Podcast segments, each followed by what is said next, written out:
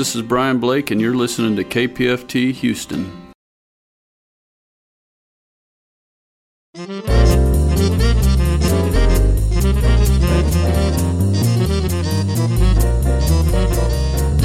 And now, Houston's only primetime radio program dedicated to news and concerns of the lesbi, gay, and transgender community. This is Queer Voices. This week, Brian Lavinka talks with Brandon Mack about the Houston LGBTQ plus political caucus candidate endorsement process. You can find our card on our website, thecaucus.org. We also have a specific website dedicated to our political action committee, the PAC. Um, it's the pac.thecaucus.org, uh, or you can uh, find it through a link through there. Uh, and in addition to that, the March primary election is going to be coming up uh, during the first um, weekend in March, so it is uh, right around the corner. Deborah Moncrief Bell has a conversation with Dr. Cody Pike, who is the first transgender, non binary trustee of the Harris Health System.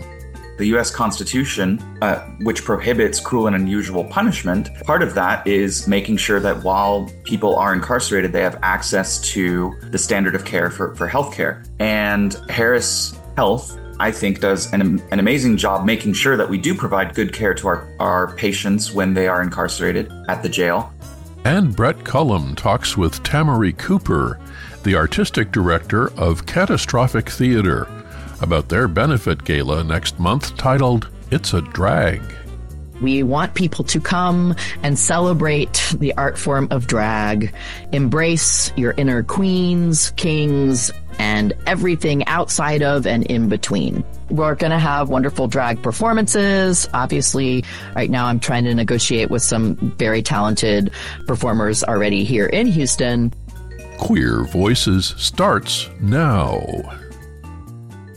This is Brian Lavinka, and today I'm speaking with Brandon Mack of the H- Houston GLBT Political Caucus, the screening chair and trustee position number eight. Is that correct, Matt Brandon? That is correct, but just want to also correct that it is the Houston LGBTQ plus political caucus. I know you're in the busy process of endorsing candidates. Can you talk about that process and what goes into it? Our screening process screening and endorsement process, first and foremost, starts off with a candidate submitting a questionnaire uh, to the Houston LGBTQ plus political caucus because they want to seek our endorsement. So uh, one thing I want to make very clear is that we as a community and as a caucus do not send questionnaires out to candidates to solicit them for our endorsements. They have to actively seek it. So we always release them and make them available to any candidate from President of the United States all the way down to the end of the ballot for them to seek our endorsement. So once they seek, once they submit the questionnaire, they go through a a 45 minute to an hour long screening interview with our screening committee. The screening committee can be made up of any member of the caucus who has completed our candidate screener training and is a uh, active member or a current member of the caucus, and they go through a screening interview. After that, all the candidates in that particular race are evaluated by our screeners on a point system um, based off of not only just the point system, but also the interview, the screening questionnaire, there's a recommendation by the screeners in that particular uh, screening committee that is then presented to the entire body. And it is the entire LGBTQ plus political caucus that then ultimately votes on that particular endorsement. And all of that fun takes place at our endorsement meeting, which just passed this past, uh, almost two weeks ago on January the 27th for the March primary. Why is the endorsement process, the endorsement of the caucus so often sought out by the candidates? The reason why is because our uh, card or our endorsements are widely considered to be the progressive slate. So it is often an indication to voters that if they have been endorsed by the caucus, that not only have they gone through a very rigorous screening and endorsement process, they're probably going to be regarded as the most progressive candidate in that particular race. Along with that, uh, we have a wonderful infrastructure to support our candidates as a part of the Houston LGBTQ plus political caucus in the fact that not only do we distribute our card at polling places, we also phone bank, we also um, help them and support them in their uh, get out the vote efforts. So there's a lot of infrastructure and support that candidates receive when they are endorsed by the caucus, and that's one of the reasons for why we're often sought out for our endorsement. How did you get involved with the caucus? I know you've been in it for a while. I am in my 10th year of being on the board of the caucus now. And I got involved right after the Houston Equal Rights Ordinance, unfortunate, well, when it passed, I got involved. And then, unfortunately, as we all unfortunately remember, it got repealed. That even increased my involvement of wanting to be a part of the caucus to talk about um, how our politicians can become better engaged with the LGBTQ plus community, but also how can we make sure that our caucus is reflecting all of the intersections that the beautiful LGBT plus community represents, not only in terms of sexual orientation, gender identity, but also race and ethnicity and socioeconomic diversity. For people that haven't heard the caucus, what can you tell them about in 10 seconds? In 10 seconds, we are the uh, oldest civil rights organization dedicated to the LGBTQ plus community in the Southwest. Not only do we uh, endorse candidates, but we also uh, educate our community and hold politicians accountable. I know we can't go through all the endorsed candidates, but where can we get information about that? And when is the election? You can find our card on our website, thecaucus.org. We also have a specific website dedicated to our political action committee, the PAC. Um, it's the PACT. Uh, or you can uh, find it through a link through there. Uh, and in addition to that, the March primary election is going to be coming up uh, during the first um, weekend in March. So it is uh, right around the corner. And you definitely want to make sure that you continue to be politically engaged. There will likely be a runoff after the March primary that will happen in May. And then, of course, we have the general election in November. And so, does the caucus re endorse for the runoff, or how does that work? Yes, so we have already announced that for the runoff, we will uh, do another round of endorsements for the primary. For that, once again, the candidates have to seek our endorsements and they can contact screenings at the thecaucus.org for more information. But we have already announced we will be doing endorsements for the runoff. Why should people vote in this election? I know that every election is the most important, but why is this one so important?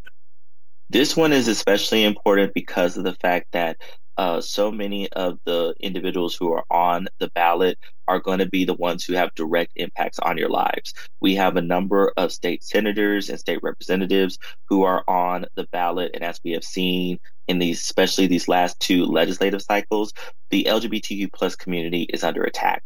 So we need to make sure that we are sending representatives who are going to protect our community, but not just protect our community, but fight back against these attacks.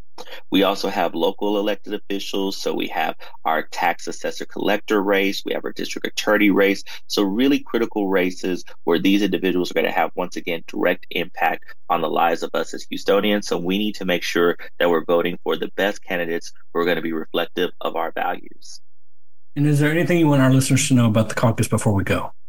Absolutely. I would encourage everyone to please become a member of the caucus. We host our meetings the first Wednesday of every single month. I definitely encourage you to come check us out and also once again visit us on our on our website, thecaucus.org. Well, Brandon Mack, thank you for coming on. Thank you so much. Part of our Queer Voices community listens on KPFT, which is a nonprofit community radio station. And as such, KPFT does not endorse or hold any standing on matters of politics. If you would like equal airtime to represent an alternative point of view, please contact us through kpft.org or our own website at queervoices.org. This is Queer Voices. Still to come on Queer Voices, Deborah talks with the first transgender, non binary trustee of the Harris Health System. And Brett Cullum talks with the artistic director of Catastrophic Theater about their benefit gala next month. This is Deborah Moncrief Bell, and I'm delighted to talk tonight with Dr. Cody Pike. Dr. Pike was appointed to the Harris Health System nine member board of trustees last May. Cody, welcome to Queer Voices. And just let me ask, how did that come to be? Honestly, Deborah, it is a bit of a mystery to me as well. So, my understanding is uh, when Commissioner Lesley Briones, the uh, Precinct 4 commissioner, took her position, she wanted to bring in some new talent into various public boards. And she started asking around, and someone, I don't know who, uh, put my name forward. There, there is a process to apply for open board positions but that was not something I had done. Um, her staff, Commissioner Briones' staff, reached out to me at my at my job and said, "Hey, you know, Dr. Pike, your name came up as someone who might be a good fit for this board position. Would you be interested?" I said, "Absolutely." I went through several rounds of interviews with the commissioner's staff and then with the commissioner herself. And then I'm I'm happy to say that I was selected as her nominee. And then um, the that goes to the commissioner's court for a vote, and I was unanimously approved by commissioner's court to be appointed to the board with my my terms starting on July one of last year, 2023. Explain what Harris Health System is. Harris Health System is the business entity name of the Harris County Hospital District. So the same entity, just our, our public facing name is Harris Health System. We are a public entity. We're technically a division of the state of Texas. In the Texas um, law, we are charged with providing medical care to people who are of lesser means, or you know, I think the, the statutory language is like the, the needy residents of the county of Harris County. Because of how populated Harris County is, that makes us the, I believe, last I checked the numbers, we are the third largest public safety net system in the United States. I have used Harris Health uh, in the past, and I got excellent care there. The doctors are trained through Baylor, so you get as good as you get anywhere, I think. And it is something, especially for those who might not be insured or underinsured, and mm-hmm. those that are indigent you have quite the background as far as qualifications. I got exhausted just reading about all the all the things that you have to your credit. First of all, I guess we should say that Dr. Pike identifies as transgender and non-binary, and maybe you can take a second to explain what that nuance is there. You use both she and they pronouns. You're mm-hmm. a medical doctor an attorney, a bioethicist, and an adjunct professor at the University of Houston College of Medicine. So in your spare time, you you serve on the board of Harris Health and you also have testified in Austin in legislative hearings for the horrible bills that were transphobic and mean spirited and wrong minded. One question What is a bioethicist? There are a lot of questions there. I'll, I'll start with the um, my kind of my, my gender identity and how I, I identify both as a transgender woman as well as non-binary. In my journey uh, as transitioning and exploring my gender identity, the binary of gender was something that did not resonate with me. I initially presented just as non binary. I exclusively used they them pronouns and I played with gender a lot. And the more I gave myself permission to explore gender, the more I found that while I still identified as non-binary and as something that was not on, you know, on one end of, of the spectrum of gender or the other, I identified more with a, a feminine experience and with, I guess, the moniker that is woman compared to other experiences. And there are, there are plenty of people I know who identify as non-binary women. It became important to me to embrace both of those aspects of my identity. So that's that's kind of how I landed on the she slash they and presenting and identifying as both non-binary and as a, a trans woman.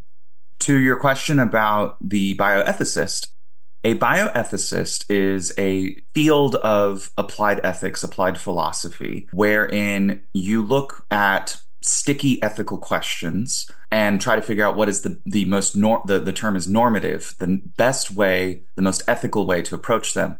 Bioethics oftentimes is associated with medical ethics but it's much bigger than that. There are bioethicists that look at animal ethics. There are bioethicists that look at environmental ethics. So it's really just the application of normative philosophy and normative ethics to something in biology. And my focus, of course, was on the more medical ethics side of things and healthcare policy side of things. But that is, in a nutshell, what a bioethicist is.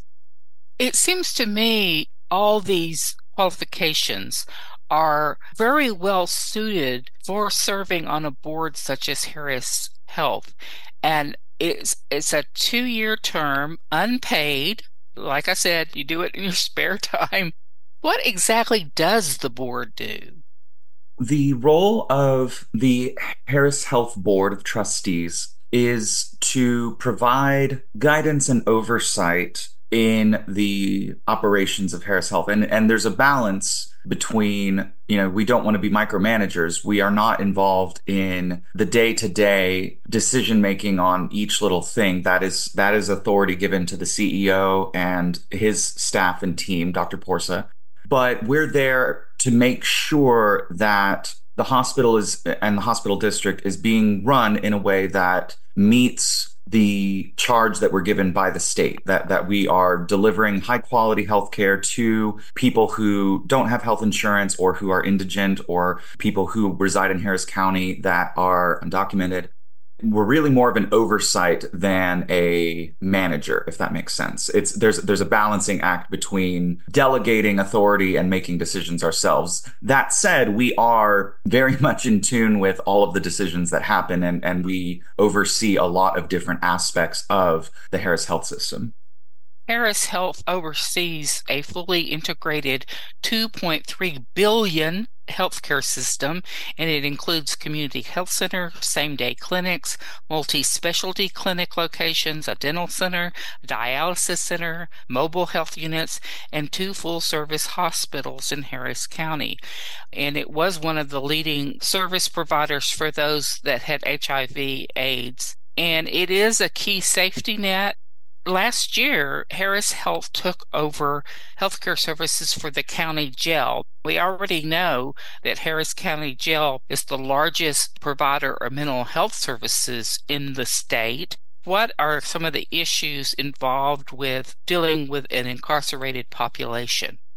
One of the hardest things with the the jail medical services that Harris County has taken on is it, it, just comes down to funding. You know, again, as a as a state entity, we are not as funded as say a private hospital. And with the jail medical services, Harris County Jail is essentially a, a, a small city within a city. And so I think the the largest challenge from you know my uh, I, my experience on the board so far is just volume. The the volume of folks who they get arrested and then they're they're booked at the jail while they're waiting for trial and they might be there for nonviolent crimes or maybe they didn't commit the crime at all but they haven't been exonerated yet or they haven't had their trial date but they are still in the jail and every moment that they're in the jail they have a constitutional right uh, to to healthcare. The the U.S. Constitution, uh, which prohibits cruel and unusual punishment, part of that is making sure that while people are incarcerated, they have access to the standard of care for for healthcare.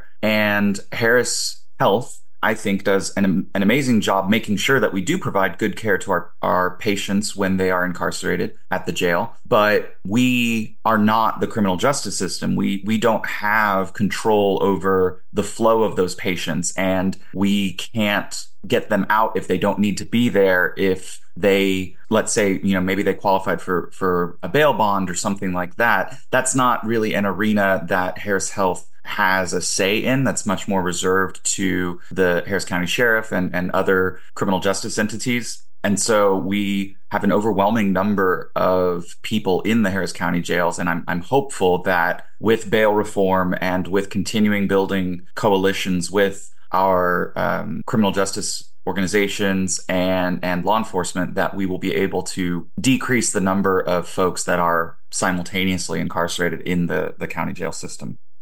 You've done extensive research on the incarcerated health care, and uh, you've given talks on pregnancy care in jail. So, if someone is arrested and they're taken to jail, they may already have an existing health problem or mm-hmm. chronic ongoing, such as diabetes, or they may actually get diagnosed for the first time with something at the jail they may also become sick while in jail. There's been some pretty dreadful cases recently. How is Harris Health addressing that issue? Our board meets monthly at a minimum.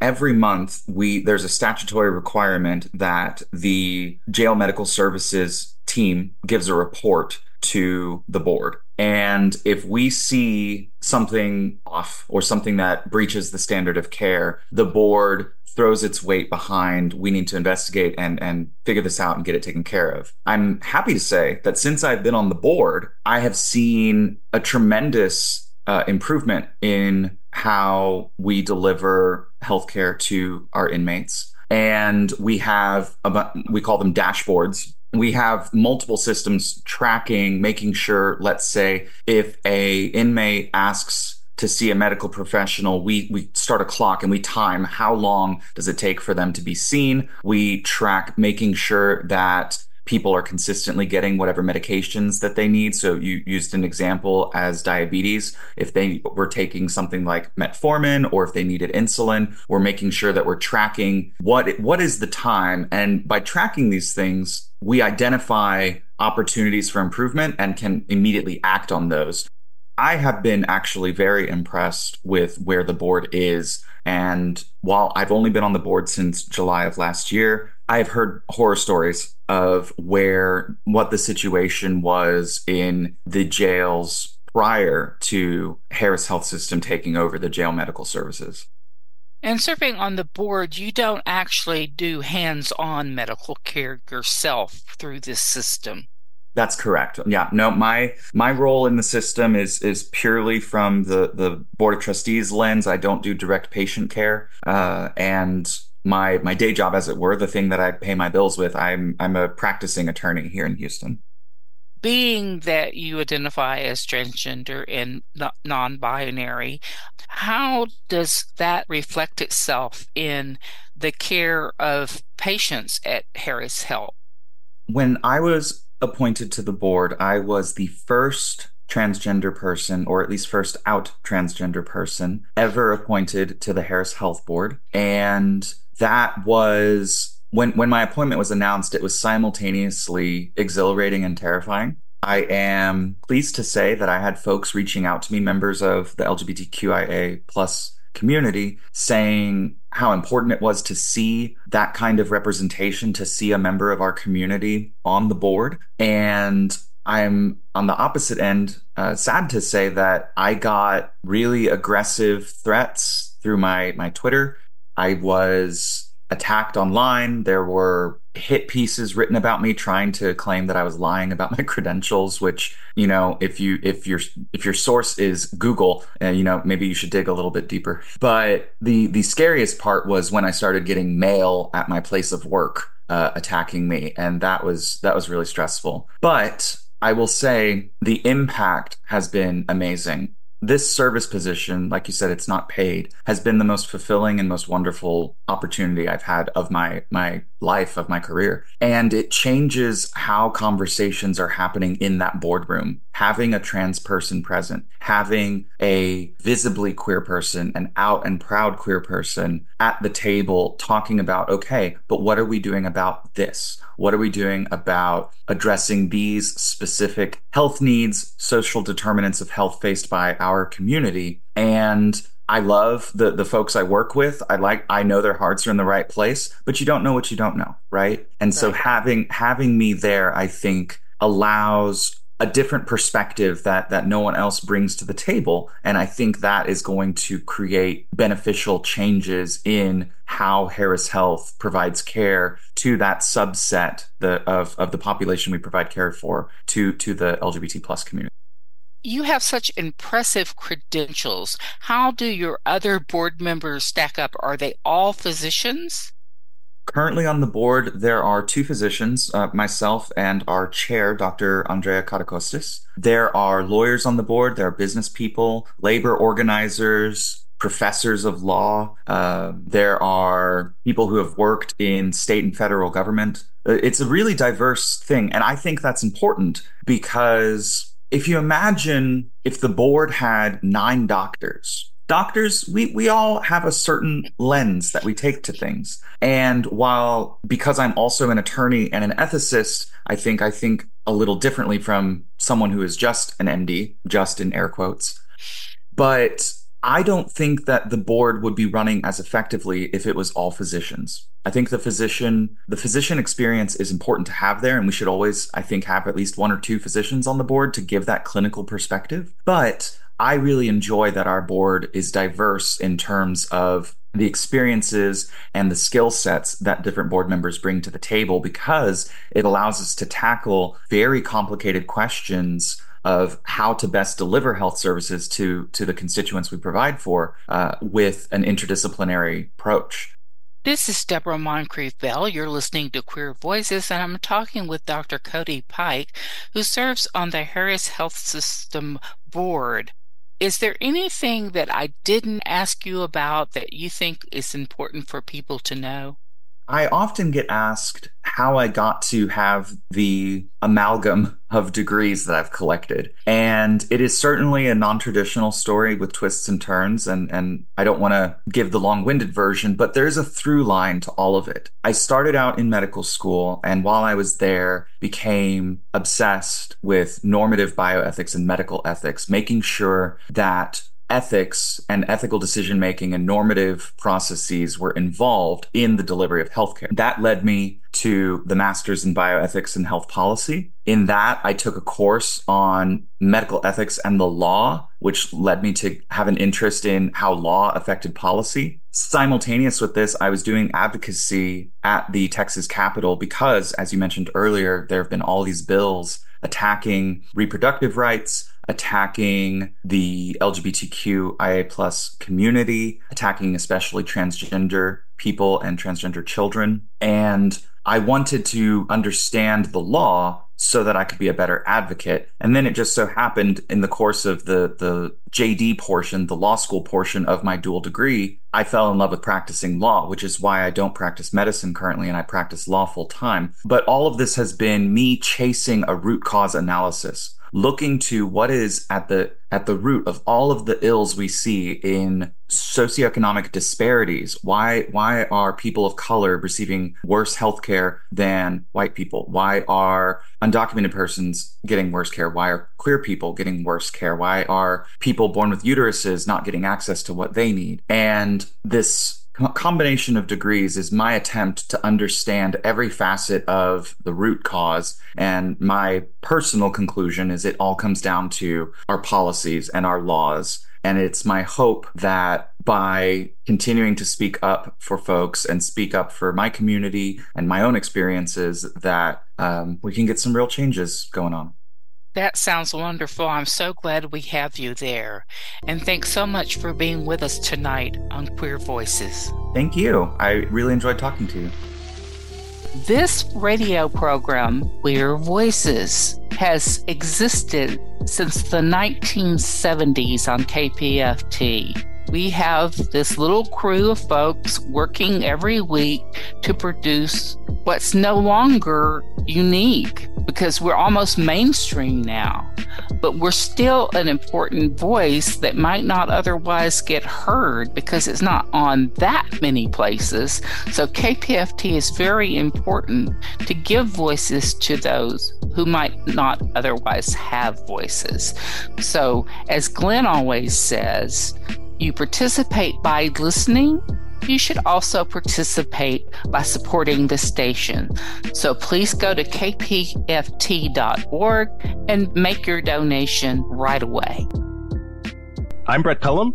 I'm joined by Tamarie Cooper. She is a co founder and the current artistic director of the Catastrophic Theater in Houston, which actually won an Outsmart Gayest and Greatest award for Houston's best experimental or alternative theater company for like several years running. She has been performing her entire life. Tamarie was a graduate of HSPVA. She's appeared in some notorious Infernal Bridegroom productions shows, and she's even shared the stage with Jim Parsons back when he was just an actor here in Houston. She has done her own review every year for what will be the 27th edition this coming summer. Tamarie Cooper is currently acting as part of the cast in Catastrophic Show at the match. It is Mikkel Maher's It Is Magic, which runs February 9th through March 2nd. And I am tired just saying all that, but Tamarie, welcome to Queer Voices. Hello, happy to be here. Tamarie, tell me first about It Is Magic. What is this show about? Well, we have a long history with Catastrophic Theater of producing plays by Mikkel Maher. He is probably, I think he's next to maybe me, our most produced playwright. We've done, I think, almost eight productions. We've done remounts of productions. We've received commissions and created original plays with him. And this play is one of his most recent works. He actually is based in Chicago and has a theater company called Theater Oobleck, and they almost always premiere his work.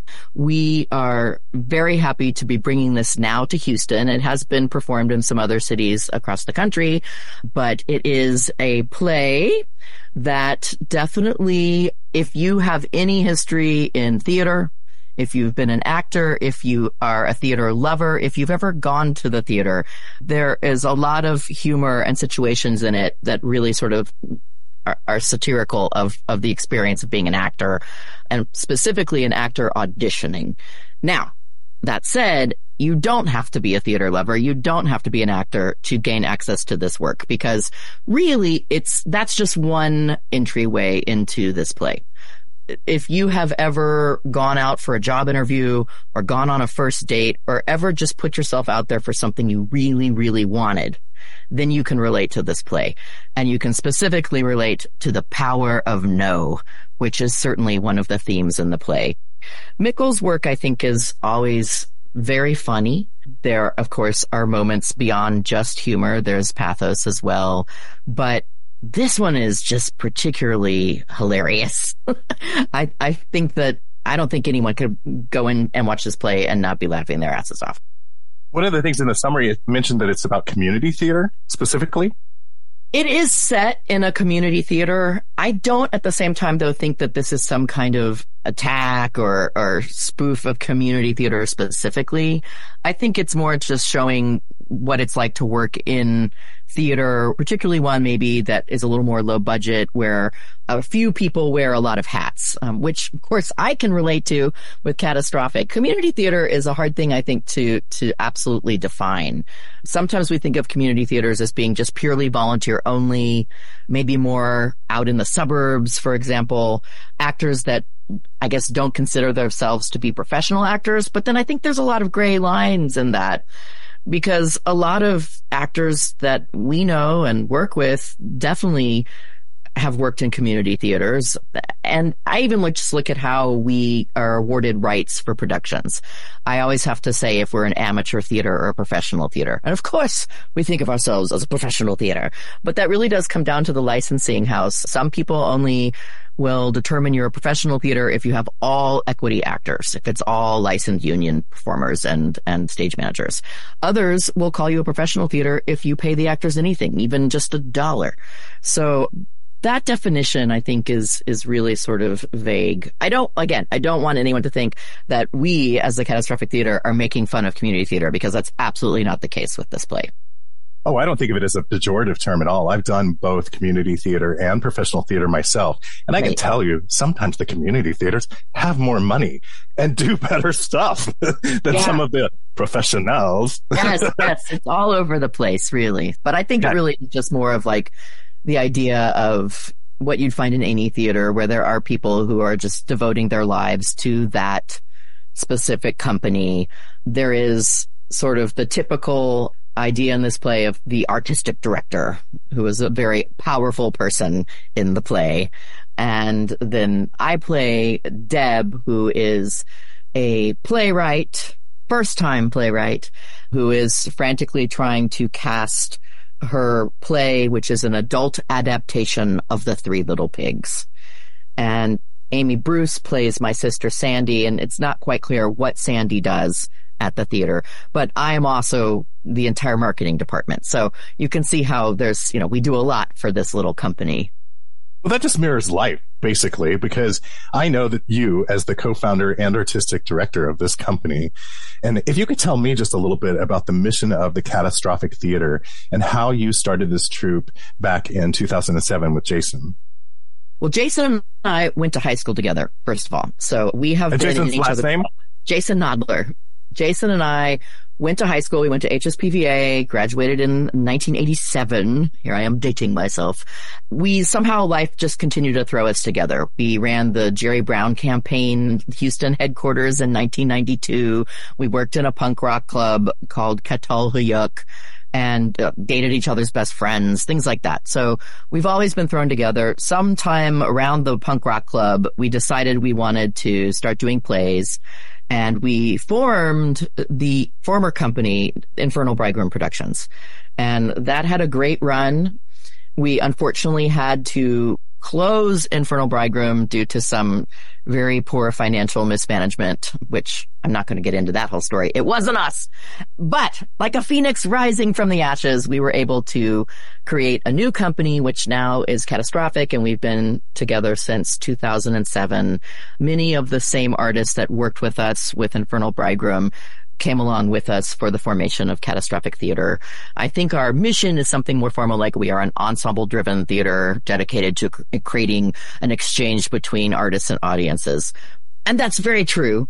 I would say about our work that we do primarily original work and lesser produced works. So there will be some avant-garde classics. Will, for example, Jason is a great lover and fantastic director of Beckett and so we will throw some of those into our seasons. There are other playwrights like Suzan-Lori Parks, Sam Shepard, Maria Irene Fornes that make their appearances in our seasons. But then we also do develop a lot of original work. Obviously, my shows are original. We've worked with our ensemble to create new works. We've had rock operas. We did Small Ball, which is actually a Mikkel Maher play, which was an original commission for a basketball musical that is still sort of making its way through the country right now, having different versions. I would say too about our work that it's less about wanting you to come out of there saying, wow, that really made me think. It's more that we want you to come out and say, that really made me feel something. Our work is definitely not always plot driven. Some people might find that confusing. It is not message driven theater either it may feel confusing at times what you're experiencing on stage, but we always just say, let it wash over you. And whatever you take from that, whatever you feel is the right answer. I'm talking with Tamarie Cooper of Catastrophic Theater. Your company has lived in the Match Theater complex since I think they opened it. Tell me about how that relationship came about a little.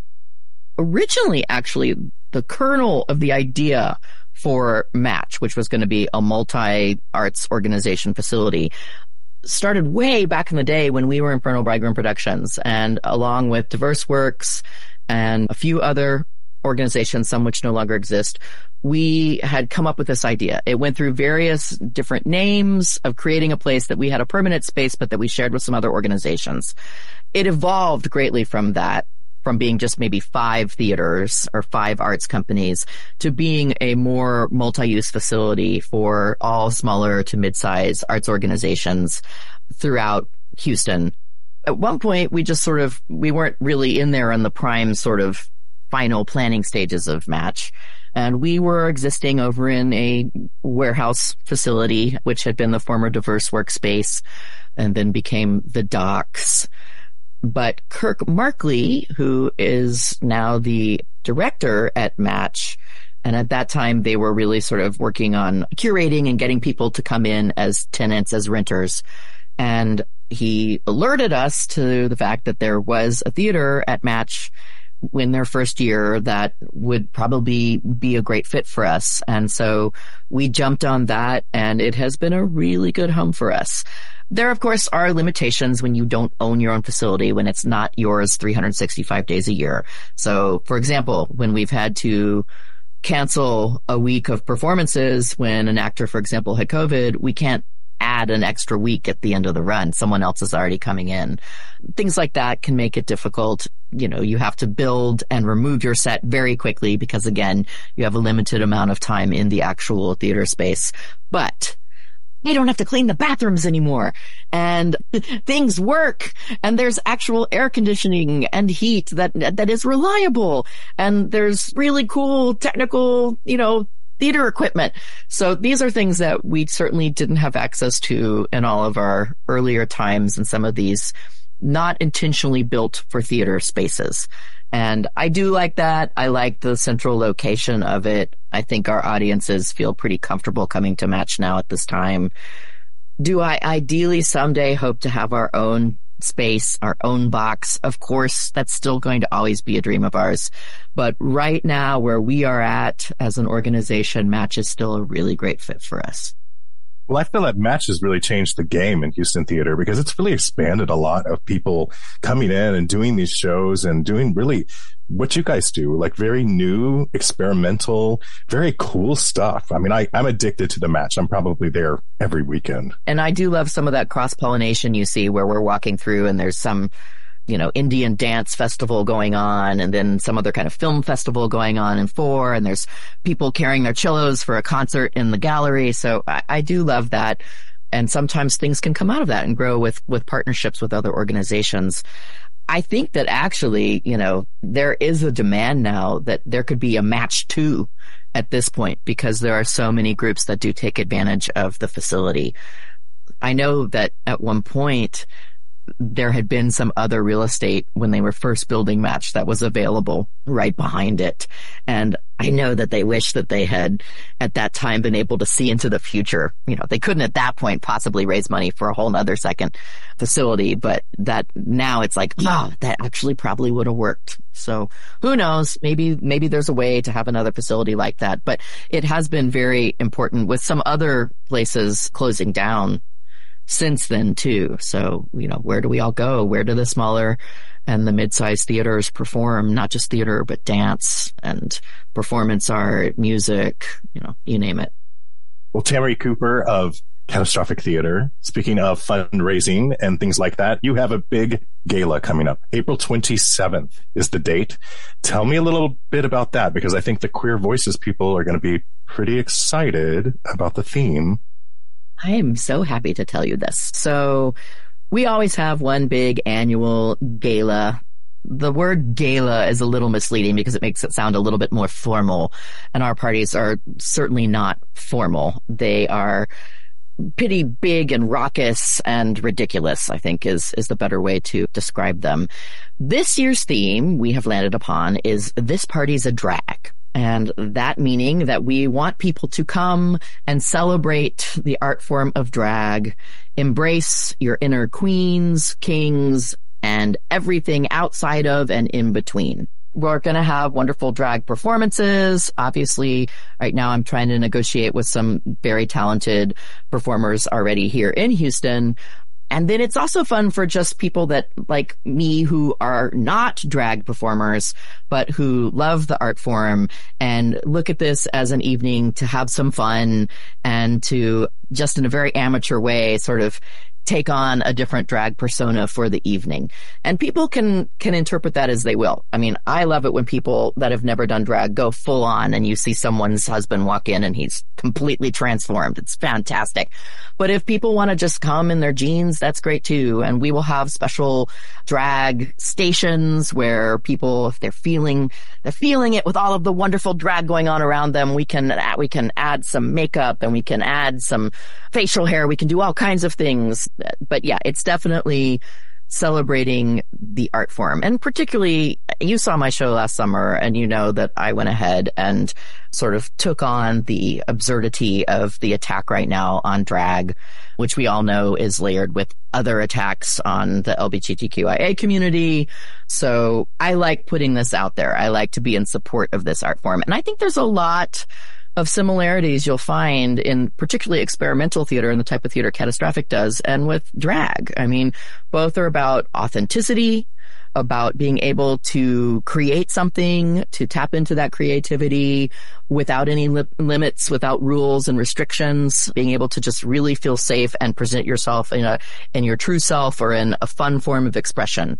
And eh, there's definitely some crossover between theater and drag. I mean, my favorite I guess, famous, I put the quotes around it, but drag queen, of course, is going to be Jinkx Monsoon, which we've all got to know through RuPaul and now with all of their wonderful projects. And they're a theater kid. You know, that's what they grew up doing. So yeah, I, the amount of talent you find in drag and in Houston's local drag scene, not enough respect. I'll say that for Houston in general always, but I, I want to see more of our drag scene get some of that national spotlight. I was happy to see Blackberri on Dragula because that was very great. And to see her go so far with that too was fantastic. Sadly, being a co-artistic director and a mother and wife, I'm not out at a lot of drag shows these days. I don't think I really got back to them much after the pandemic, but I, I keep up a little bit through social media and I am just really happy to see, you know, so many people still going, still doing it. So yeah, so that's going to be our party. We'll have a lot more details as we get closer to it in the spring.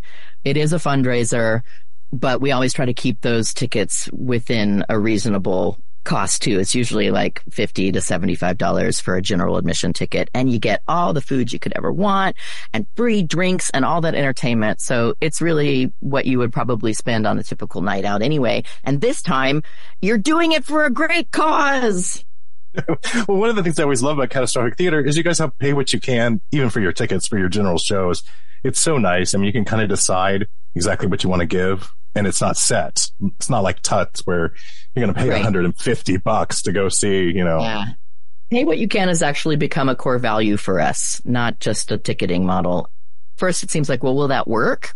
But it does. And part of it is that you will have people who at this point maybe they just they're not in a place financially to like you said afford a high price ticket to go see theater or see any kind of art. And so we want to remove that financial barrier. We feel like it's it's more important to get people actually into the theater to be able to experience it.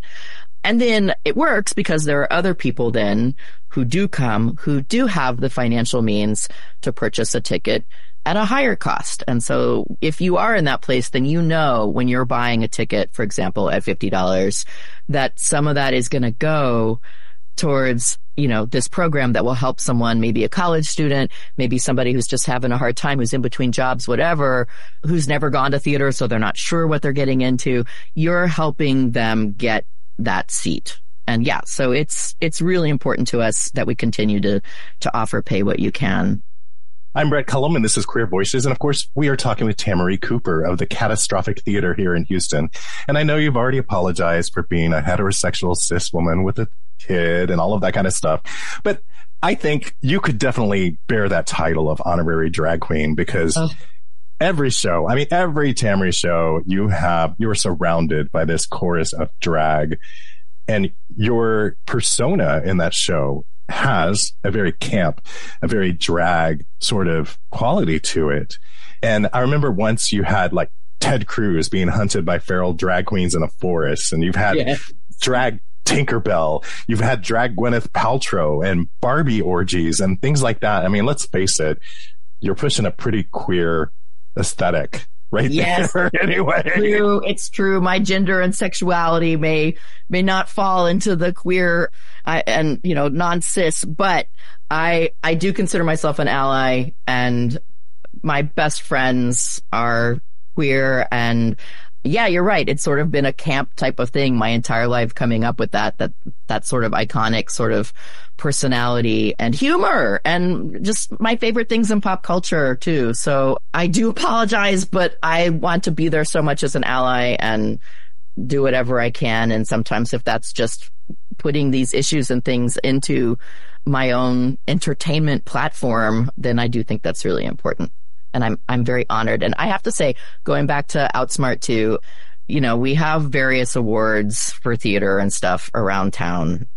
And the one that has always meant the most to me personally as a theater is when I have won the out, you know, actress or actor awards over the years. And it really does. I know because it's also the community is voting not just a few random people. And it, it's, that's the one that I, I happily have the plaques in my back room from the Outsmart Awards. So just putting that out there. And how great too that we also have received recognition through Outsmart for being the outstanding experimental theater in Houston. So thank you, Outsmart your one woman shows, how did you first come up with that? I mean, because that, that was a while back, but what made you start that? Well, the very first one, I was, gosh, that was like 1996. and we had really just started doing plays with Infernal Bridegroom. And I actually did not have theater training per se through college. I was a dancer and I just had it in my head that I wanted to create a piece that was a lot of my choreography, but it was mixed with me cooking dinner for the audience and telling stories and having a fashion show because I was also quite the vintage thrift store maven at the time. And also I had some friends in a band. So they were going to play on the roof. And that was the very first Tamalalia. It was at the Orange Show. It was just two nights and it was super fun. It was great. And my now co-director and wonderful bestie Jason saw it and was like, we need to do more of this and let's do it with Infernal Bridegroom next year. So that then led to a show that I did on a school bus. And I really wanted to do another school bus show, Brett, just a few years ago. I was like, let's get back on the bus. It was so unique and, and strange. And it's just not a good financial model. you can't get a lot of audience onto a school bus at one time. And then now we have to be responsible adults and pay for things like insurance, you know, and yeah, my dreams were dashed for that remount. But that was Tamalalia 2, and they just sort of evolved from there. They didn't even used to have scripts. I cast some of my neighbors in them, I think, in the beginning, and they always sort of were what was on my mind or taking my own personal stories, my take, and mixing it with a very vaudevillian sort of component. You've got tap dancing, you've got shows, t- show tunes, that type of thing. But again, it's usually been performed by a very interesting motley crew of musical theater type performers. I will highlight someone like Walt Zipprian, who has been in so many of my shows and played such a featured role in so many of them. Walt is not a singer nor a dancer, although he has done some pretty fantastic moves in my shows. But for me, he's just, he's a part of it. He's essential to the shows. And I also like the fact that we have a real diverse group of actors. So you'll have some people that are in their fifties and some people that are, you know, very large and we're, we all just look like real people. We're not that perfect polished sort of musical. Oh, here comes the chorus and here's the ingenue. And then they brought in the dancers. You know, it's, it's, it's real people and it's very intimate, but doing very big stuff right in your lap. So our sweat may be hitting you as we're singing about egg rolls, but you know, it's, it's real people in front of you. And I think that's what sort of makes it different. I, I'm not really a musical theater person in the sense that I don't really go out and see all the new Broadway shows. One of my dear friends, Scotty Lepton, who is a performer, he was the Tinkerbell last year and he's been a stage manager for me and he's just a, you know, obsessed with musicals. And so he's always got the latest thing playing and, and he's just horrified by my lack of musical theater knowledge. and sometimes I'll even say, I don't really like musicals. And he's like, what? And that's not completely true, but I guess I just, my musical theater love comes back to more in the the early days, the golden sort of MGM mu- musical film classics, you know, and so yeah, I, it's it's an odd thing. I, I do say that there are people that get dragged to my shows who come up to me afterwards. Maybe it's someone's date, you know. They're like, "Oh my god!" Now I'm doing like a straight guy voice. "Oh my god!" Like you know, I hate musicals and I loved your show. So it it is open to all. I really do think. Well, Tamarie Cooper, now that you've admitted that you are not a big fan of musical theater, I think we should probably wrap this up because we're on Queer Voices and we're probably getting hateful calls right this second. No, just kidding. And I, I don't mean that for all musicals. I just mean that it, I, I guess what I would say is just like anything at Catastrophic, anything with Infernal Bridegroom, anything coming out of my brain, it definitely goes through its own bizarre, unique filter. That's what we love about you. That's what we love about, about Catastrophic. Just a reminder, it is magic. It opens February 9th and it runs through March 2nd. That's right. And you have like free beer Fridays sometimes. Every Friday within the run, we will have free beer Fridays, which is a fun way to just hang out a little bit. The cast will rush out usually from the show. We'll get changed and come out and you can just hang out and talk with the audience members that stick around and talk with the cast about the show and enjoy a, a high quality canned refreshment. And we will have some that are not beers as well in case you're not imbibing. So, you know, just it's a good way to just build community, I think, and get to know everybody. We have an opening night party too. If people come to opening night, that's also the whole audience is welcome to come to that. That's just down the street in the mid main lofts. And we have talkbacks too on some of the Sundays where one of the Sundays, the playwright Mikkel Maher actually will be in town. I think that's going to be the 25th. And after that Sunday matinee, he'll stick around and we'll have just a, again, very casual conversation with him about this play and about him as a playwright and his relationship and history with Catastrophic. So that'll be really fun. That's the 25th of February. Thank you so much for coming on here. I have been such a fan of you, your shows, of the Catastrophic Theater. It's probably my favorite theater company just because I myself am a little bit odd yeah. and like and like to see dancing cockroaches and singing about egg rolls and all of those things. Well, we, we love having you there, Brett, and really appreciate your contributions as a critic and just as a journalist covering the arts in Houston. Thank you so much. Our website oh, is Houston. Martha, what that feller on the wireless just say? Something about them interwebs? You don't have to ask Martha. We've got all the names, dates, and web page links for people, events, and anything else mentioned in the show right on our own website. It's queervoices.org. We even link to past shows and other tidbits of information, so check it out. queervoices.org. Besides, Martha is a cat. She doesn't know anything about websites.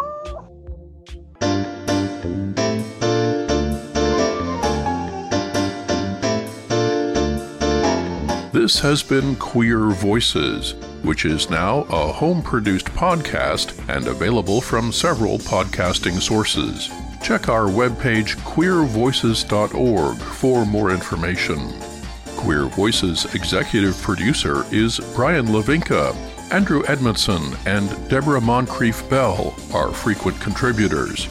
The News Wrap segment is part of another podcast called This Way Out, which is produced in Los Angeles. Some of the material in this program has been edited to improve clarity and runtime. This program does not endorse any political views or animal species. Views, opinions, and endorsements are those of the participants and the organizations they represent. In case of death, please discontinue use and discard remaining product. For Queer Voices, I'm Glenn Holt.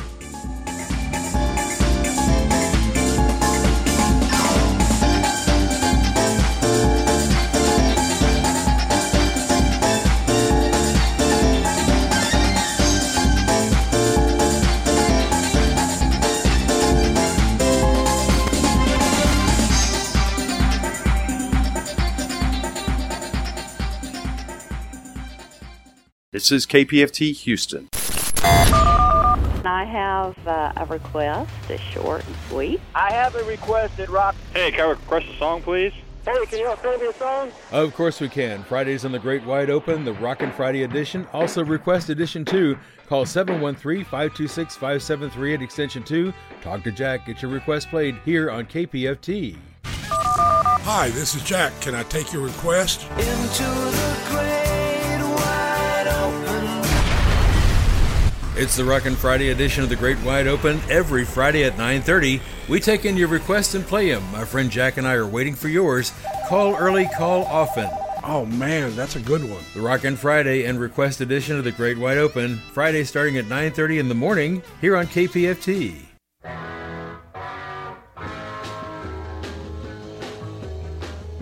Do you find yourself scanning for something different yet familiar? It's at KPFT Houston. Blues and Hi Fi can be found at the end of our Sunday Blues block each week. My name is Clint Broussard, and I'd love for you to join me Sundays from 5 to 7 p.m. Central Time for a deep dive into the blues and all of its shades for Gulf Coast radio that colors outside the lines. It's Blues and Hi Fi Sundays, 5 to 7 p.m. We also re air Fridays from 2 to 4 p.m. on our lovely HD2 channel. You can catch us worldwide at kpft.org. It's listener supported, commercial free, KPFT Houston. I